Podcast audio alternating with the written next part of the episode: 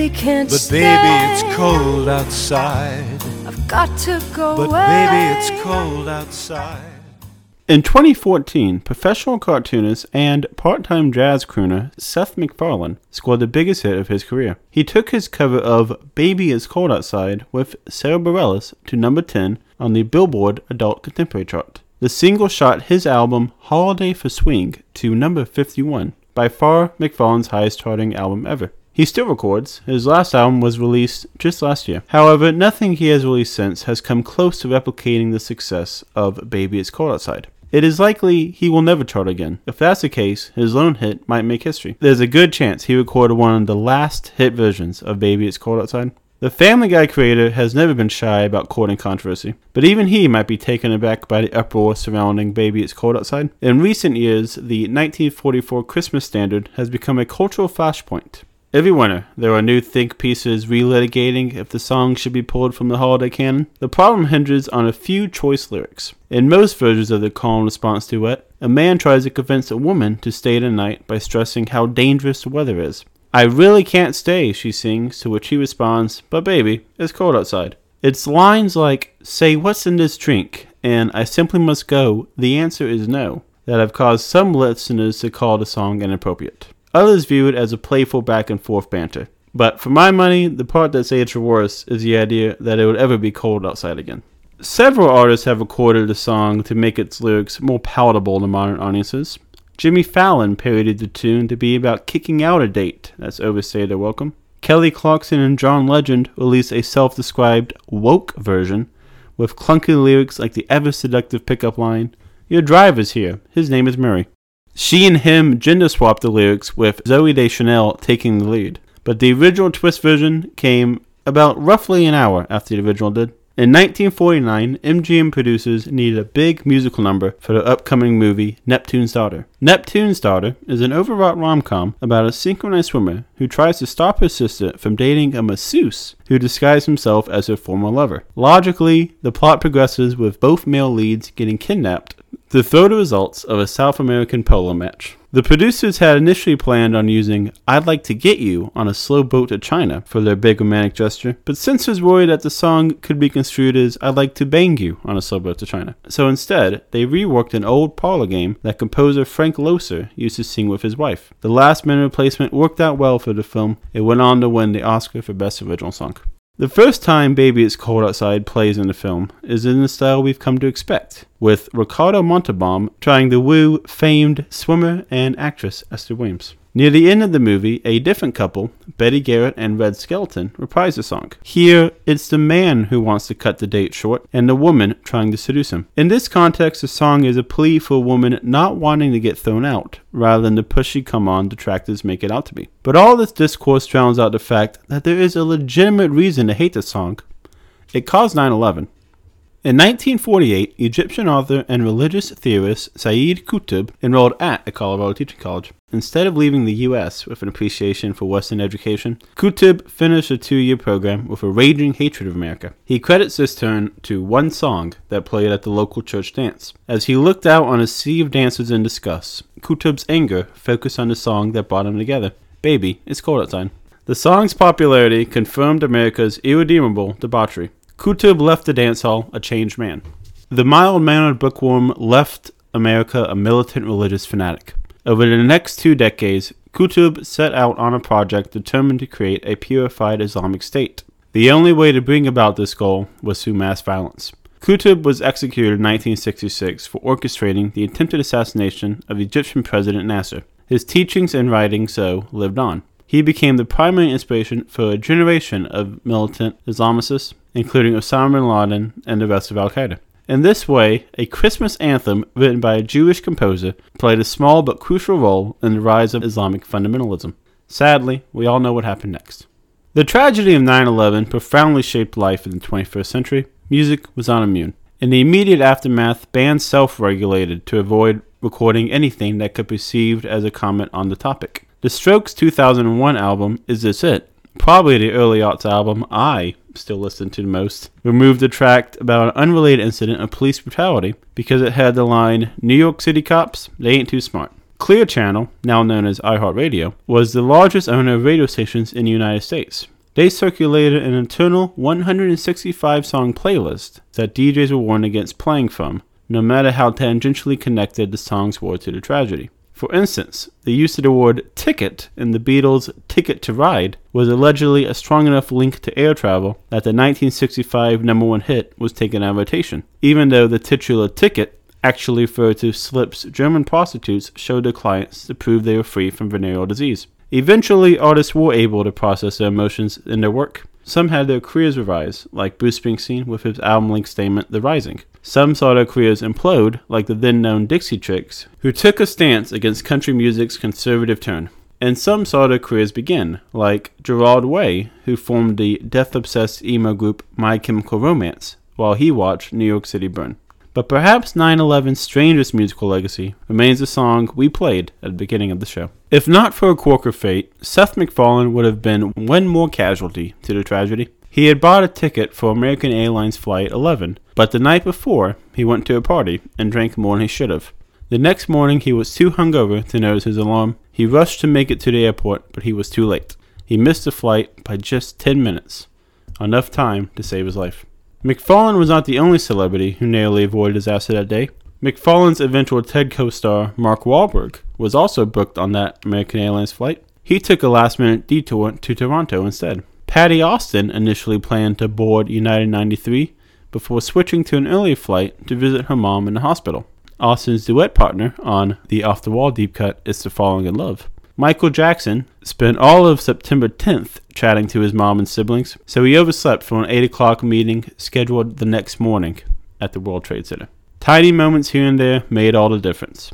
Whereas Jackson, Austin, and the former Marky Mark had already released their biggest hits before 2001, MacFarlane's musical career did not peak until more than a decade later. He found his greatest success with the same song that set in motion a chain of events that very nearly killed him, and the only reason he lived was because he did as the song suggests, and stayed for just a half a drink more. Ah, but it's cold outside.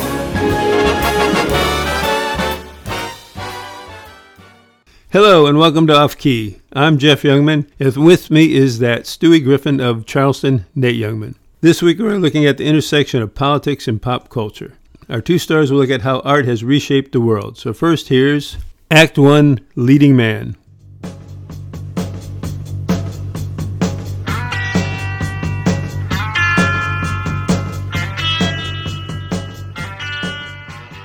Few bands have had as good a year as Creedence Clearwater Revival had in 1969. Over a feverish five month span, the group released three top 10 albums, which each spun off several top 10 singles, including their immortal anthem of Class Rage, Fortunate Son. Their killer set at Woodstock made them a part of the defining musical moment of their generation. Both Billboard and Rolling Stone magazine ranked them as the greatest act of the year. There's only one way to top off a blockbuster year like that, with a goofball record about aliens.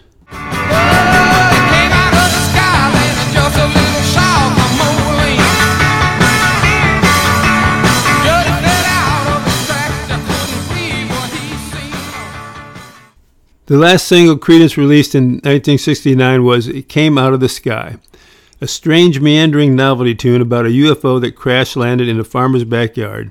Different institutions from the White House to the Vatican to Hollywood tried to claim the craft before the farmer sells it for a cool 17 million. I don't know who he sold it to, but kind of want an alien? yeah. Even when Creedence was farting around, they still changed history. That frivolous record holds the distinction as the first mainstream single by a major rock group to protest Ronald Reagan. In the song, the then California governor, that they mockingly called Ronnie the Populist, is depicted as an overzealous Cold Warrior eager to fight potential communist aliens. I didn't know that aliens were communists. What planet they come from? Call Mars?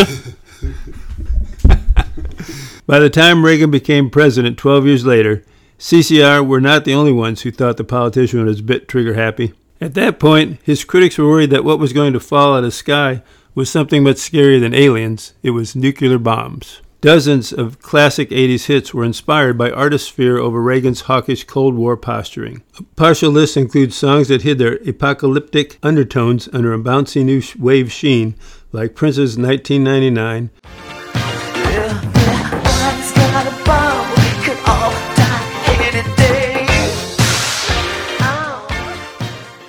or Nena's 99 Red Balloons. This is what we've waited for. This is it, boys. This is war. The president is on the line. There's 99 red balloons go high. Others were so oblique that listeners may have missed their point entirely, like Modern English's I Melt With You, where two lovers' skins literally melt from nuclear fallout,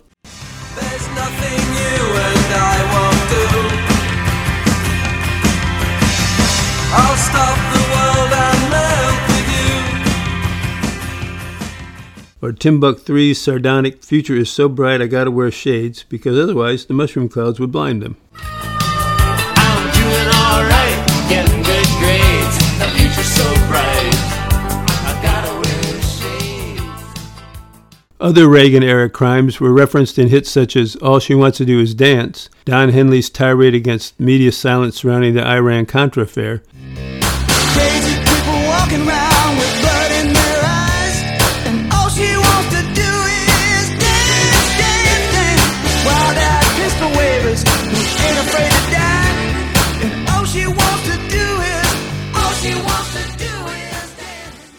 or Kool and the Gang's Celebration. The good times celebrated when that song hit number one were the release of the Iranian hostages, which, as Republican hatchet man Ben Barnes confirmed in 2023, that Reagan purposely sabotaged the release to hurt Jimmy Carter's reelection chances.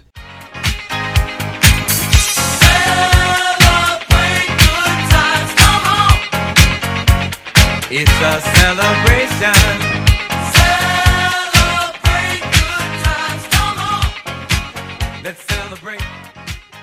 Reagan's cultural legacy is much more than just these musical potshots at his policies. Because while it may be easy to forget now, Reagan was once an entertainer too.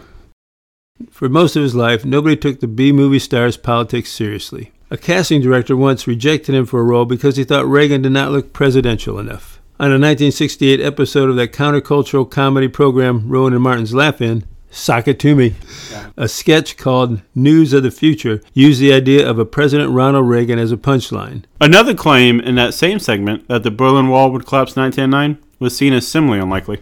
Reagan's turn from an actor to politician was a long route, and it all begins with this. So just buy Wheaties, the best breakfast food in the land. Like so much of the world, it started as an accident. In 1921, a Minnesota clinician was mixing wheat and bran in a bowl when some of the contents spilled onto a hot stove. Curiosity got the better of him, and he took a bite of the mixture. The charred flakes turned out to be remarkably tasty. Five years later, General Mills started mass producing it under a new name, Wheaties. Within a decade, it was the most popular cereal brand in America. Much of that success can be credited to the revolutionary marketing strategy that tied the morning snack to improved athleticism, not the fact that they were burnt uh, pieces of cereal on a stove. The most well known consequence of this campaign was the adoption of the slogan, The Breakfast of Champions, and promotional appearances by world class athletes on the cover of their iconic orange boxes. But Wheaties' connection to sports stretched beyond the breakfast table. General Mills started sponsoring sports broadcasters across the country. One such station, WHO in Des Moines, Iowa, a young wannabe DJ named Ronald Reagan got his start in media. His acting breakthrough, yet again, turned on pure chance. In 1937, Wheaties ran a lottery contest where the public voted for the best announcer on their network. The winner earned a chance to attend the Chicago Cubs spring training camp in California.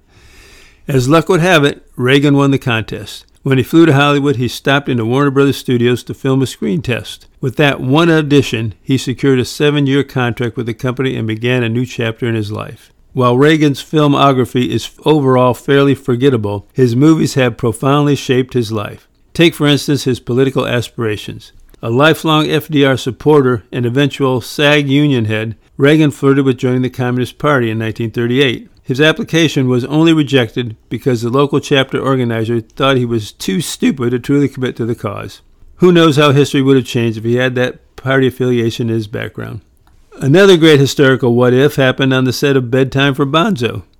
In the movie, Reagan tries to raise a chimpanzee as his own child to prove that, as he puts it in the film, even a monkey brought up in the right surroundings can learn the meaning of decency and honesty. I failed miserably here with Nate, but well, Reagan must have been a bad parent because the chimp nearly strangled him to death. While filming one scene, Reagan's simian co-star, Peggy, got distracted by the actor's tie. The monkey tugged on the neckwear, and the startled Reagan instinctively tried to back away. But the more he resisted, the harder she pulled back. The tie tightened until he could no longer breathe. Reagan was seconds away from dying before a crew member managed to cut the tie off with a knife. Once the chimp released her grip, the knot was as small as a fingernail. No surprise, Reagan did not reprise his role in the cerebral sequel, Bonzo Goes to College, and not be the last time he narrowly avoided disaster. But at that point, he was a bit more than just an actor.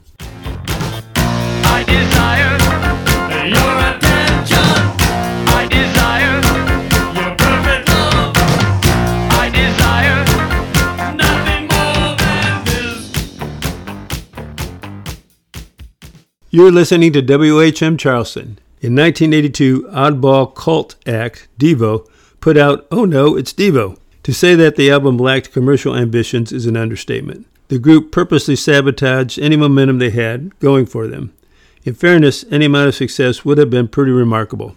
As great as Devo is, they were never intended to make it big. When core members Jerry Casale and Mark Mothersbaugh formed the band, they had more pressing things on their minds.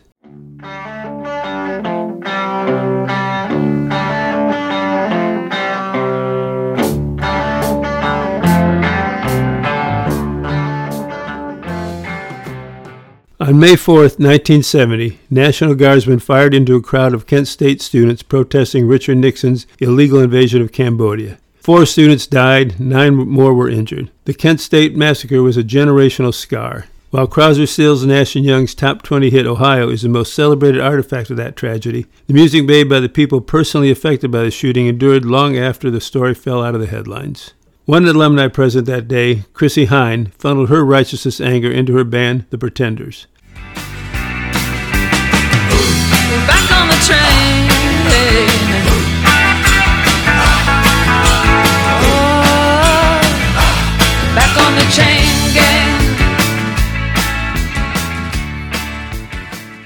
Casale and Mothersbaugh grew similarly pessimistic after witnessing the indefensible slaughter. They sought comfort in the nonsensical notion of a de-evolution, a long debunked creationist theory that humanity would lose its consciousness and someday revert back to our past lizard selves.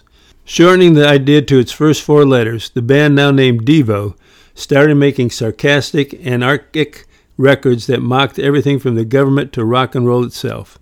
By 1980, the band netted the closest thing they ever had to a hit. Now whip it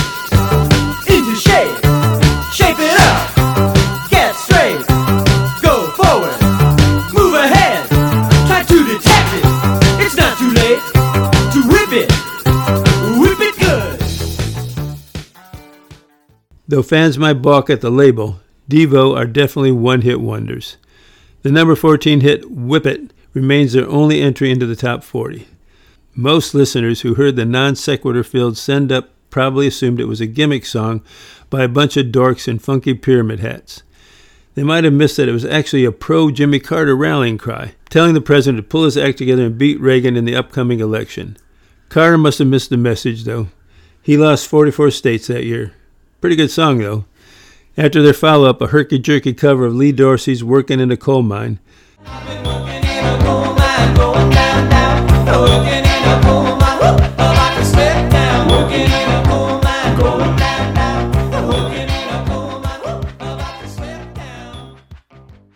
barely missed the top 40. They never came close to the charts again. Mothersbaugh has had a pretty good second run as a movie composer. He worked on blockbusters like the Wes Anderson movies, 21 Jump Street, Thor Ragnarok, and Tiger King.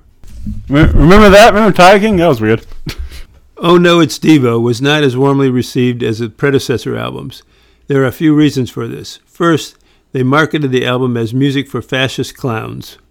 That is already a hard sell for most people. If that was not enough, the album also featured the track I Desire. Its lyrics were co written by an aspiring singer songwriter named John Hinckley. Hinckley's had a hard time as a musician. Warner Brothers never paid him the royalties from his Devo collaboration. He could not get a label to release his first album until early this year. We're not going to play any of it though. Sorry. Feel free to check it out on your own time. I recommend We Have Got That Chemistry. Pretty good song, though. It really did not matter if the songs were good or not. Most labels were leery about putting out music by a man who almost killed the president. Hinckley's motive for shooting the president had nothing to do with any policy or personal gripe with Ronald Reagan. His only connection to the administration was the curious coincidence that his brother and a son of Reagan's vice president were set to have dinner together the day of the attempted assassination. Totally unrelated. Both men were in the oil business, but weird timing, right? Yeah. The real reason is stranger than any conspiracy theory. Hinckley had developed an obsessive fixation with the actress Jodie Foster. The best way to prove his love would be by killing the president. Neither the plot or the romantic gesture worked out for him. Bummer. Bummer. On March 30th, 1981, Hinckley Jr. fired six rounds at Reagan and his entourage as they walked out of the Washington Hilton Hotel. The moment the shots rang out, Secret Service men leapt into action. Agent Jerry Parr pushed Reagan into the back seat of the presidential limousine and searched the president for injuries. Neither of them saw anything serious. Little did they know a bullet had bounced off Reagan's rib cage and came to rest precariously close to his heart. It was Parr who recognized the extent of the damage when Reagan started coughing up blood. Disobeying the protocols, Parr immediately diverted the limo to the nearest hospital. Doctors would later confirm that had the president arrived even five minutes later, he would have died. Interestingly, the only reason Parr was in the position to save Reagan's life was because of a childhood obsession with the movie Code of the Secret Service. As a kid, Parr watched the movie multiple times and swore that he would someday join the force himself. Parr was one of the only people who liked the movie. Code of the Secret Service was wildly panned upon release. Its main actor even called it the worst movie he ever made. I bet he changed his opinion on that later because the star of that film was Ronald Reagan. Through a remarkable coincidence across time, Reagan had accidentally saved his own life. The religious Parr truly believed that he had been sent on a course by the universe to eventually rescue the president. Reagan also believed it was destiny, but from a different being in the sky. A few days after the shooting, Reagan's wife Nancy received a phone call from the television talk show host and Jeopardy creator Merv Griffin. Griffin informed the First Lady that days before the assassination attempt, he had received a premonition from astrologer Joan Quigley that the president was in danger. Nancy worried that if any of Quigley's future warnings were left unheard, something even worse might happen one day. She immediately hired Quigley for a $3,000 a month gig as official presidential astrologer. I believe she's the only presidential astrologer we ever had. One would hope. For eight years, the most important decision maker in Washington was the planet Venus. Everything from when Air Force One should take off to the finer details of the Cold War negotiations were coordinated based on Quigley's projections. Her kooky musings were worth it. She helped save the world. According to several sources, including the hilariously named former Chief of Staff Donald Regan, it was Quigley's it was Quigley's psychic readings that finally convinced Reagan to sit down with Mikhail Gorbachev. After reading the Russian leader's horoscope, she determined that he would be willing to negotiate. She and Nancy pressured the president to reopen talks with Russia. When Reagan finally agreed to sit down with Gorbachev, it was Quigley who decided when that historical moment would take place, based on the alignment of the world leaders' signs. The concessions made at the Geneva summit sent an important presage for the end of the Cold War. At the meeting, Reagan broached the Russian leader about another cosmic fear. Somehow, Creedence got it right. Reagan really was scared of aliens. The two superpowers signed a pact that if aliens ever did attack Earth, the countries would put aside their differences and unite for the sake of the planet. It only makes sense that the president had aliens on the mind. One of his movies had already given them their theme song. While neither Bedtime for Bonzo or The Code of the Secret Service are remembered for their artistic merit, 1942's King's Row holds up as somewhat pretty good. Reagan's performance as double amputee Drake McHugh is generally agreed to be the best of his career. The actor was so proud of the role that he titled his memoir, Where's the Rest of Me, after a line from the film. He came out to the movie's opening score at his inauguration. That song would sound familiar even if you had never seen the movie.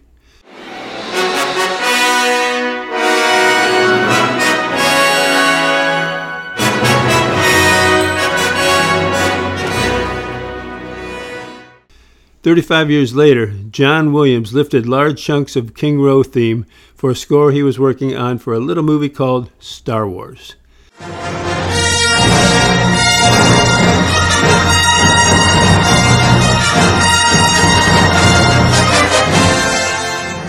You've heard of this? You've seen this? I can't even begin to capture all the ways Star Wars has changed popular culture over the years. Nate still sleeps with a lightsaber every night. Hey, slander. These movies have permeated every form of media there is. The franchise influence is so wide that it even pops up in some rather unexpected places, like, for example, the White House. Star Wars inspired the notorious SDI program, a technologically impossible vision where satellites equipped with lasers shot nukes out of the sky. Leading scientists told the president that the initiative was not feasible, but Reagan still insisted on following through. America sank millions into the historic boondoggle to little result. The Soviet Union similarly invested millions into the arms race. The financial ruin brought on by funding the pointless venture played a key role in the Soviet Union's eventual collapse. Thus, the defining achievement of Reagan's presidency was inspired by a film that's theme was based on the defining achievement of Reagan's filmography. History is always the dumbest thing that can possibly happen. Star Wars had a near immediate musical impact too. Not all of it positive, though. When Mamas and Papas frontman John Phillips saw Harrison Ford's Han Solo walk on the screen for the first time, he said, Hey, that's my pot dealer. I didn't know he was an actor. While not totally original, the Star Wars score lingered around the pop culture for a while.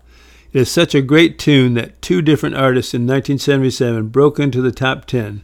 John Williams' recording with the London Symphony Orchestra peaked at number 10. A middle aged session trombonist took it to number 1.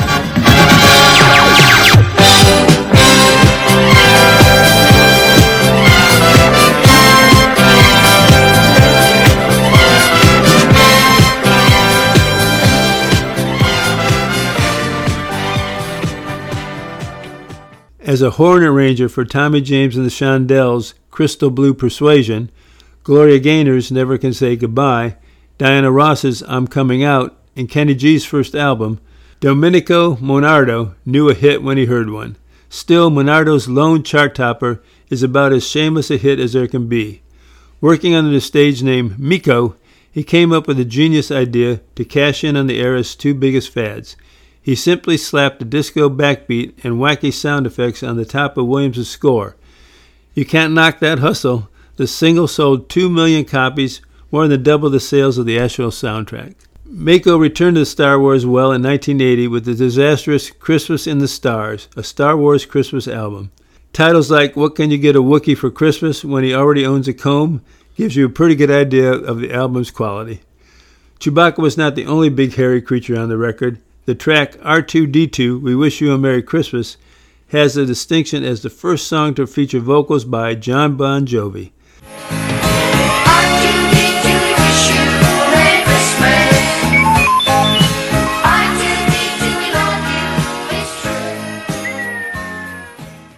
Six years later, Bon Jovi's namesake band finally matched Meco's chart peak. Unlike Meco, they knew how to follow it up. The week Reagan left the White House, Bon Jovi was on their way to their fifth top ten hit.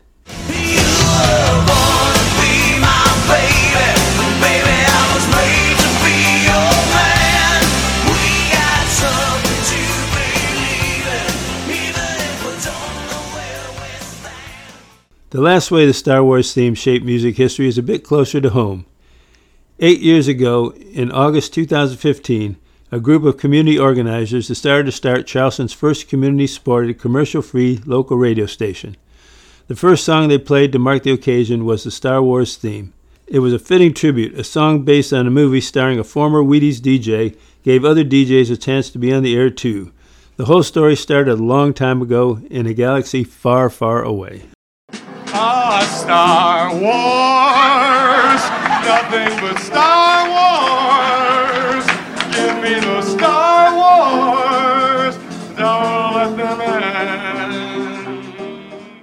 You're listening to WHM Charleston, 96.3 Ohm Radio, celebrating eight years on the air. All right, great story, Dad. You know, you never can tell where your story's going to end up. So happy birthday, Ohm. And speaking of birthdays, here's my act Long Strange Trip.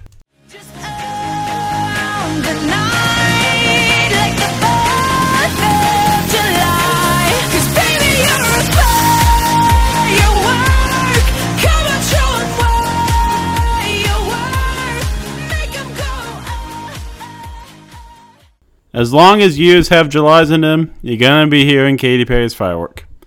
The Hammy anthem has become Independence Day's de facto soundtrack, translating its brand of self empowerment from self love to love for one's country. It's not a total stretch. The 4th of July is name checked directly in the lyrics. When America wants to celebrate itself, this is the song it reaches for. The man who inspired the song would appreciate the irony. Firework came out of a conversation Perry had with Russell Brand, the grating British comedian that was briefly your husband. We finally get a whole holiday to celebrate not having to deal with pretentious British people, yet here's one crashing the party. During their courtship, Brand showed Perry a paragraph from Jack Kerouac's similar novel, On the Road. In the passage, Kerouac described his traveling companion, Neal Cassady, as a fleeting, explosive spirit. In a memorable passage, Kerouac compares Cassady to a fabulous yellow Roman candle. Perry turned that line into her third number one hit. Uh, side note, that same quote influences similarly Pyromaniac number one, the Doors' signature hit 1967's Light My Fire. Cassady's flame did not burn long after first topping the charts. He lived up to his self destructive reputation. By 1968, years of acidified freakouts had finally caught up with him. He died at age 41. The exact cause remains unknown, but we can certainly pinpoint a major contributing factor. An indirect victim of CIA ex- experimentation, Cassady was just one more casualty of a particularly sinister chapter in American history. A life our government destroyed now soundtracks patriotic celebrations. A twist that dark could have only come from a writer. Come on, baby, light my fire. Try to set the night on fire. Long before Kerouac immortalized Cassady's lost soul in On the Road, the author paid the bills as a construction worker. Ironically enough, one of the projects the future patron saint of bohemian individualism was assigned to work on was building the Pentagon. He was not the best worker. He polished off a pint of gin every day on the job. He may have dismissed the job at the time, but it proved just as important to his legacy as his writings, because a project conceived within those walls arguably did more to spread his lifestyle than any one novel ever could. In the early 1950s, the CIA had a crisis of faith. The agency could not understand why countries around the world were turning to communism. They theorized that those regimes, particularly China and the Soviet Union, had somehow mastered a way to literally brainwash the populations. The only logical explanation was that the countries had perfected some kind of potion that could control human minds. Psychology was such a young science at the time that bonkers notions like that could not be rejected as science fiction hooey. That did not mean there was any reason to worry about an army of commie zombies. Not only had the Soviets and Chinese never discovered the secrets of mind control, they never even bothered looking for them. Minor inconveniences like that would not stop the CIA. If such mental powers were remotely possible, it was better that the CIA harness him than those darn Ruskies. So in 1953, CIA psychiatrist and in-house poison maker Sidney Gottlieb was appointed to head a new project called MK Ultra, with the goal of proving if mind control was possible.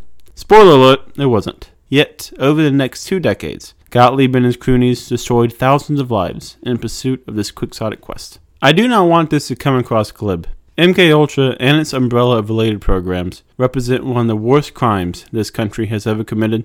Taxpayers financed a massive chain of systemic abuse that shattered people's lives and left others dead. There was no ethical line the agency was unwilling to cross. Compounded with the fact that all of this was in furtherance of an absurd goal, makes the tragedy all the more senseless. It's no wonder the CIA tried to burn any evidence that it ever happened. If not for a few misplaced boxes in storage, their crimes would have faded from memory.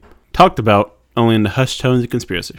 The main prong of their investigation was LSD's potential use as a weaponized truth serum. The agency brought the drug's entire global supply and immediately put the massive stockpile to use. Thousands of subjects in hospitals, prisons, and universities across North America underwent CIA conducted brainwashing experiments that amounted to psychological torture. National security was too big of a priority to worry about bothersome rights like voluntary participation or informed consent. Unwitting victims were lured off the street and unknowingly slipped the drug. The practice of secretly dosing unsuspecting people was so prevalent that they had to hire stage magicians to get better at sleight of hand.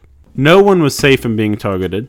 Candy Jones, who turned heads as a Miss America runner up and the highest paid pinup girl of the 1940s, recalled repressed memories of being a secret CIA assassin. She spent the rest of her life a shell of her former self, chasing down conspiratorial rabbit holes of aliens and cryptids. CIA operative Frank Olson suffered a psychiatric breakdown from being secretly slipped a drug.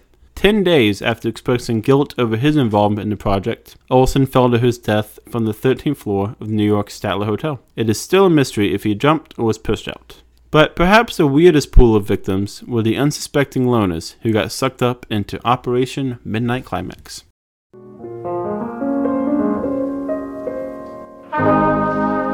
I'll be seeing you in all the old familiar places. George Hunter White is a heartless man. He made his name in 1937 as a narcotics agent by framing legendary jazz and blues singer Billie Holiday on bogus drug charges. The resulting arrest forever derailed her career. If ruining the life of one of the best artists to ever live is not evil enough for you, he upped the ante pretty quickly. He used his CIA clearance to help high ranking Nazis escape prosecution in exchange for tips on how to better torture people. Their advice went in a surprising direction. In Operation Midnight Climax, government backed sex workers in New York and San Francisco brothels brought random clients back to the CIA sponsored safe houses to have sex under the influence of LSD. The Johns were then interrogated to see if the double endorphin cocktail could get them to reveal their private most secrets. Observers hidden behind a one way mirror recorded their results. Meanwhile, White was preoccupied throwing back endless martinis on his own portable toilet. I'm not going to explain what that is, but the man liked to walk around with a toilet. Neither activity netted valuable insight. The CIA ultimately concluded that LSD was just too unpredictable to have any tactical advantage. So, Gottlieb pivoted to researching other war tactics. The ideas coming out of his LSD soaked mind weren't the most practical. Case in point, the so called acoustic kitty, a living cat equipped with a tiny microphone implanted into its ear and a transmitter connected to its skull. Amazingly, the device worked. The cat suffered no health problems from the extra wiring, and his recordings came out clear enough to use. The only problem was that these furry secret agents uh, were impossible to train. Yeah, I guess it was quite like just herding cats, huh? Good point. You you picked out the problem in this plan. The feline spies constantly wandered away from their targets. After investing years and millions of dollars into this project, their cyborg super soldier was finally deployed for its first field mission. It immediately got run over by a taxi. I, I I can't imagine the conversation in the van after that happened. No, yeah. Well, um, Gottlieb was not in charge of coming up with ideas after that. Officially, MK Ultra and its offshoots ended in 1973. Congressional investigations forced the agency to disclose the worst elements of the plot. This is the closest thing there is to justice in this story. Not one researcher was sent to prison, nor were any of the victims ever compensated.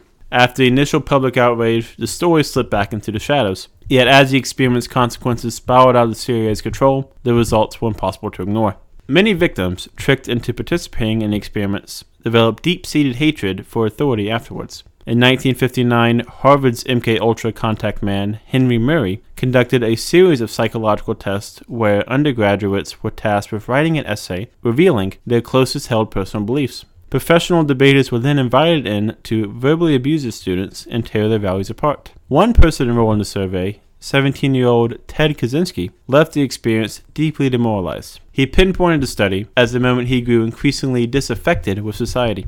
Within a decade, he started a deadly mail bombing campaign that ultimately killed three people and injured 23 more. MK Ultra is even directly referenced in his crimes. The first two letters of his infamous moniker, Unabomber, were shorthand for his preferred targets. UN stood for universities, the same institution that triggered his violent streak to begin with. Boston's premier mobster Whitey Bulger has a similar supervillain origin story. In 1956, the low rent criminal was arrested for robbing a truck. Over the course of his sentence, agents administered daily doses of LSD. He left prison a changed, much more violent man. In the ensuing years, he created an empire of weapons trafficking, drug dealing, and murder. His decades long reign of terror inspired Jack Nicholson's character in 2006's The Departed. The Departed, now that's a good flick. You're right. I agree, but you know, it does have its downside. Uh, Martin Scorsese's Best Picture winner is the reason the Dropkick Murphys became popular. So that's one more crime we can pin on Bulger.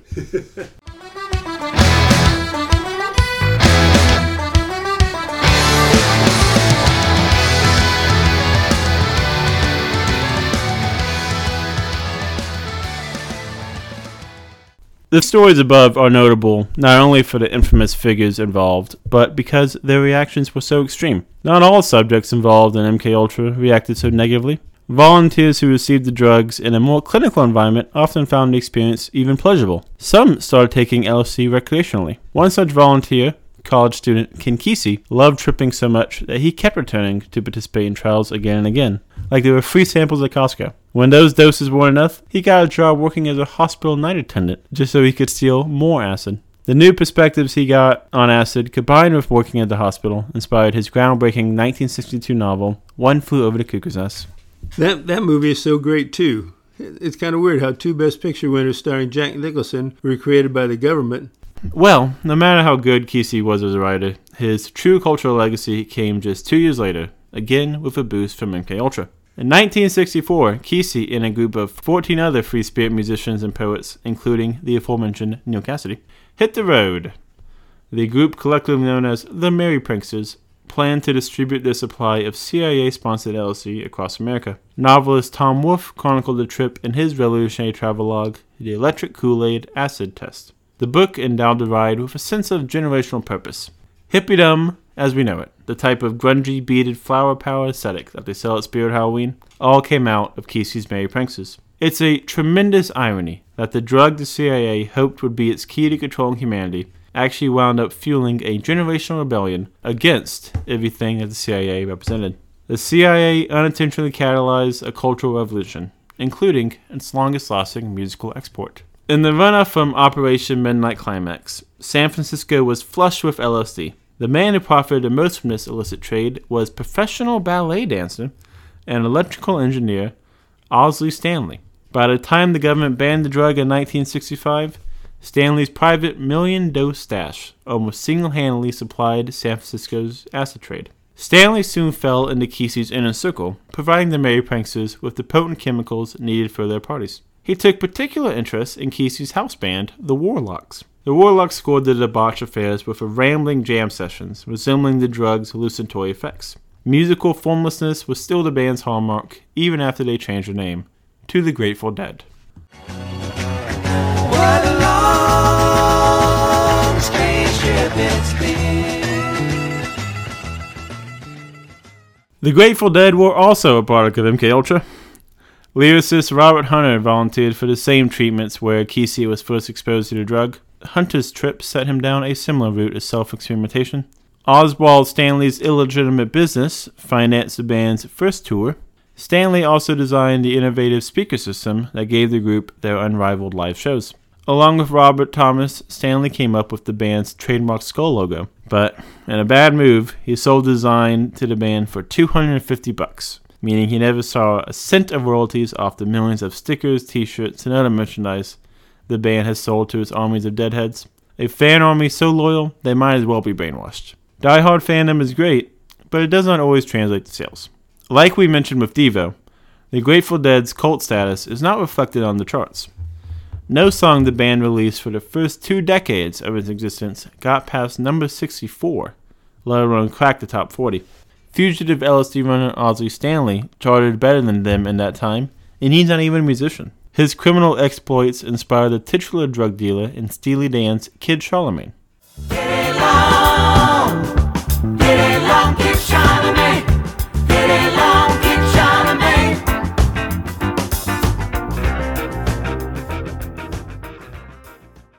The Sinful Yacht Rockers' lowly number 83 chart peak was still higher than most of the singles the Grateful Dead were putting out in the 60s and 70s. By the 80s, they only made the chart's upper reaches of the punchline. In his 1984 top 5 hit, Boys of Summer, Don Henley used the image of a deadhead sticker on a Cadillac as a metaphor for the death of counterculture, how the dream of hippiedom faded into the corrosive greed of Reagan's America. When even former Eagles are calling you lame, you know your time's up. Yet, three years after the cultural moment had passed, the band scored the biggest hit of their career. They came back from the dead.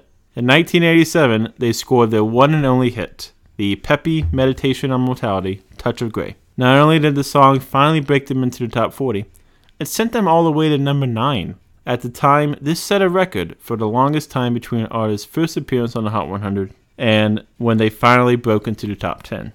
The Grateful Dead's symbolic return marked a well earned victory for a group long overdue a moment in the spotlight. The group may have begun under the worst circumstances, but they went out on a high note. As the song astutely points out, every silver lining had the touch gray.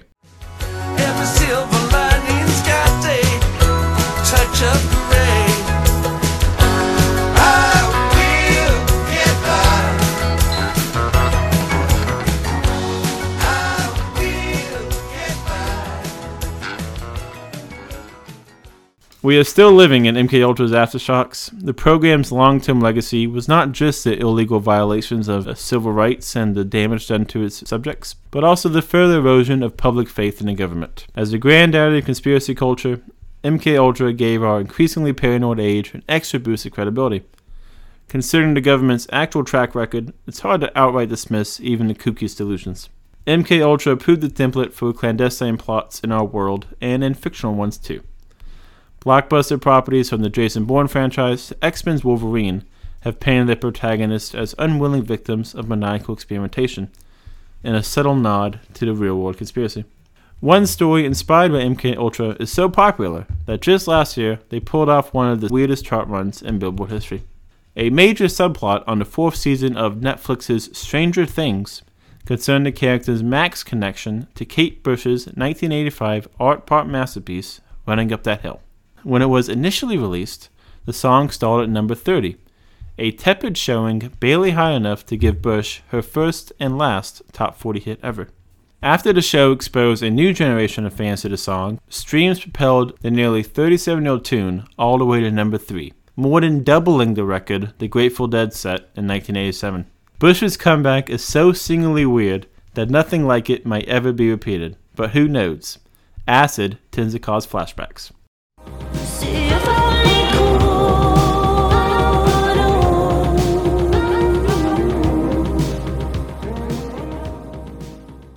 Good story, Nate. A little more serious than our normal, but pretty ironic that it was the CIA that actually created the hippies. Yeah, it's always fascinating how history uh, turns like that. What do you have to close us out today, Dad? Well, I, I wanted to close us out on a lighter story. Our two main acts were about how the government indirectly inspired famous musical moments. Now, let's turn the tables and talk about a time when a band did a better job than the government. As we discussed earlier, the Soviet Union collapsed in 1991. In the wake of the collapse, former satellite nations had to reassert their own national identity. One outlet that could renew their sense of patriotism was the Olympics. The 1992 Olympics provided the setting for one of the all time great underdog stories in sports history. A feat full of improbabilities, not the least of which being the musicians which made it all possible. Before 1992, Lithuania did not even have an Olympic basketball team. All of their star athletes represented the Soviet Union at the Games. When the small Baltic nation finally had the opportunity to play under their own flag, and not the hammer and sickle, they almost had to sit it out. The fledgling democracy did not have the money to send a basketball team to play in Barcelona, so the players pledged to raise the funds themselves. One person who took up the cause to ship the players to Spain was Golden State's assistant basketball coach, Donnie Nelson. He tried to get his California friends to back the talented but financially strapped squad. One group he found promised to cover all the team's expenses. And who was it who came in to save the day? Our old friends, the Grateful Dead. The Dead cut the team a check and even donated some warm up uniforms. Their logo is honestly pretty sick. It's a bright yellow, green, and red tie dye to match the colors of the Lithuanian flag, with a slam dunking skeleton under crackling concrete blocks spelling out the word Lithuania. Win or lose, they were at least going to show up to Spain in style. The big story that year was America's famed Dream Team. For the first time ever, the USA sent active NBA players to compete. Lithuania did not have a real chance against American All Stars like Michael Jordan, Magic Johnson, and Larry Bird. The real test would be winning either a silver or bronze medal. Croatia secured silver, so Lithuania's luck all came down to the semifinals. And in a made for Hollywood ending, their final opponent was the United Team, the de facto Soviet Union representatives. This one game would decide who would get the glory and who would leave home empty handed. The hopes of the nation rested on the Lithuanian team's shoulders. The United Team was favored to win, of course. They had won the gold four years before and had already beaten the Lithuanians earlier in the tournament. The game was a constant back and forth, with neither team taking much of a lead. At one point, the game was delayed when a Lithuanian player took an elbow to the eye. The Lithuanian president, who was in the stands, tried to comfort the player by saying, Don't worry, you're spilling blood for Lithuania. In the closing minutes, two baskets were all that separated the team. Amazingly, Lithuania pulled it off, clenching victory 82 to the Soviet Union 78. Ecstatic Lithuanians celebrated in the streets while the players sang out the national anthem in the locker room. Though players traditionally wear their warm ups for the medal ceremony, the Lithuanians took to the stadium in their tie dyed shirts and shorts, a sign of thanks to the Grateful Dead for supporting them when nobody else would. There was a reason to be grateful. All right, that's our show. To close us out, here's a song from another time a 1992 Olympian teamed up with a decades old pop culture institution. Thanks for listening. So long, everyone.